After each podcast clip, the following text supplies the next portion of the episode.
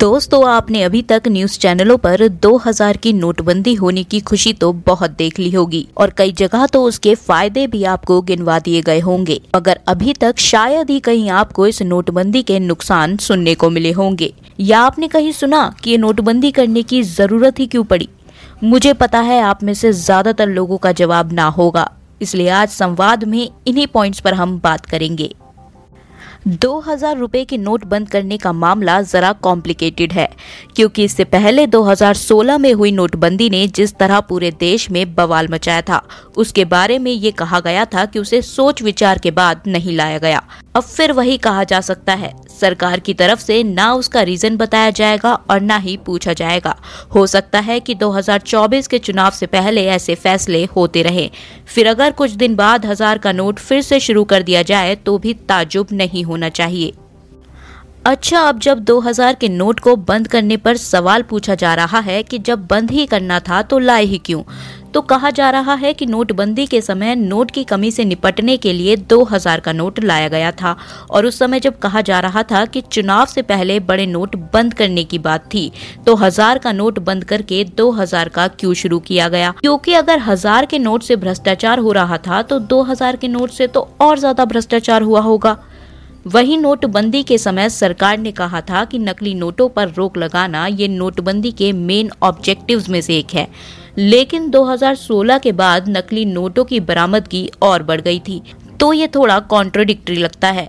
अब इससे देश को क्या नुकसान होता है? तो कहने की ज़रूरत नहीं है कि इससे सरकार और भारतीय करेंसी की साख पर बुरा असर पड़ता है और उसका इनडायरेक्ट नुकसान अर्थव्यवस्था को भी हो सकता है। सरकार को इन बातों का ख्याल रखते हुए बहुत ज़रूरी होने पर ही ऐसा करना चाहिए। अब इसका उद्देश्य राजनीतिक भी हो सकता है। सरकार हेडलाइन मैनेजमेंट भी करती रही है। वह भी हो सकता है। पर सरकार को क्या फ़ायदा है? यह समझना फ़िलहाल मुश्किल है। जिन लोगों के पास काला पैसा है और सुविधा के लिए 2000 के नोटों में रखा है, वो फंस तो जाएँगे ही, परेशान भी होंगे और खपाने के लिए गैर ज़रूरी खर्चे करने को मजबूर होंगे। पर क्या इतने से सरकार का खजाना भर जाएगा? इस पर क्वेश्चन मार्क है। इसलिए इसका राजनीतिक फ़ायदा ज़्यादा नज़र आता है।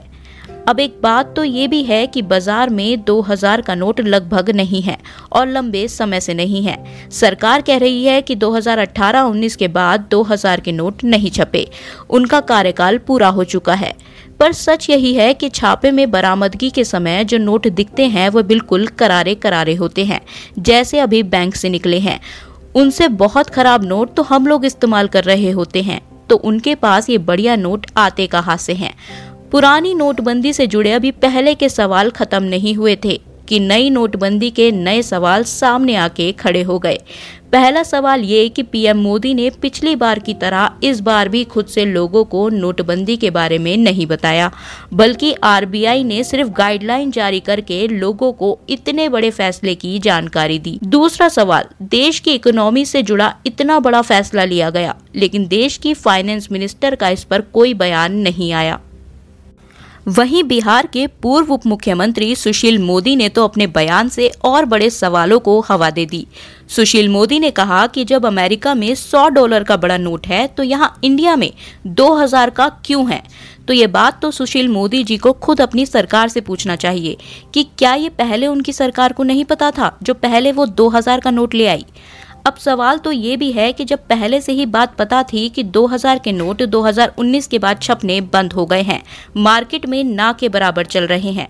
तो ये बात तो जमाखोरों को तो पहले ही पता लग चुकी होगी तो उन्होंने अपना पैसा पहले ही बदल लिया होगा। तो फिर अब ये नोटबंदी क्यों की गई? सवाल तो ये भी उठ रहे हैं कि क्या कुछ राजनीतिक दलों को आने वाले चुनाव से पहले नुकसान पहुँचाने के लिए किया गया? क्योंकि इसी साल कई राज्यों के चुनाव हैं और अगले साल तो लोकसभा का ही चुनाव है।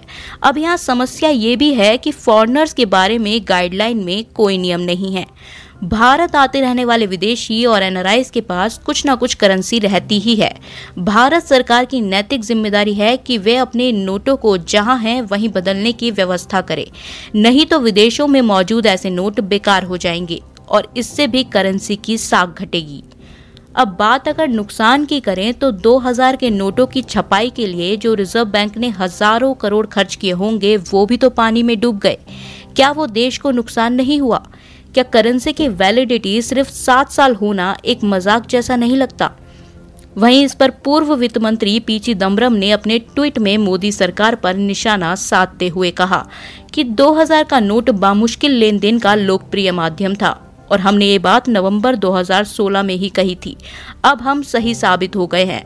उन्होंने ये भी कहा है कि 500 और हज़ार के नोट जो खूब प्रचलन में थे, उनको बंद करने के मूर्खतापूर्ण फैसले के नुकसान को ढकने के लिए 2000 का नोट चलाना बहुत ही फूहड़ प्रयास था। 2016 की नोटबंदी का घोषित मकसद भ्रष्टाचार, कालेधन और आतंकवाद से लड़ना था। इनमें कुछ भी पूरा नहीं हुआ। उल्टे मनमोहन सिंह ने इसे ऑर्गेनाइज्ड लूट एंड लीगलाइज्ड प्लंडर कहा था।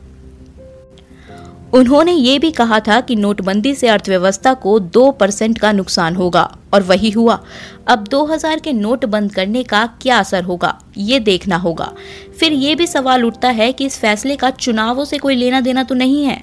क्योंकि ये पब्लिक डोमेन में है कि कर्नाटक चुनाव के दौरान जब्त नकदी 2018 के चुनाव के मुकाबले कई गुना बढ़ गई।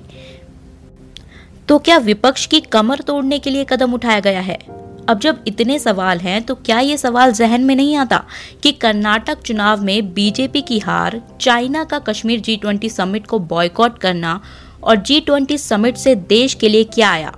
इन सब इंपॉर्टेंट मुद्दों से ध्यान भटकाने के लिए नोटबंदी जानबूझकर की गई है।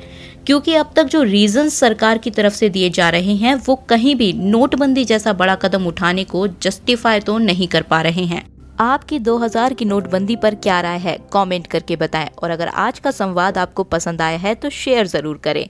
और संवाद को फॉलो करके चैनल को रेट करना ना भूलें।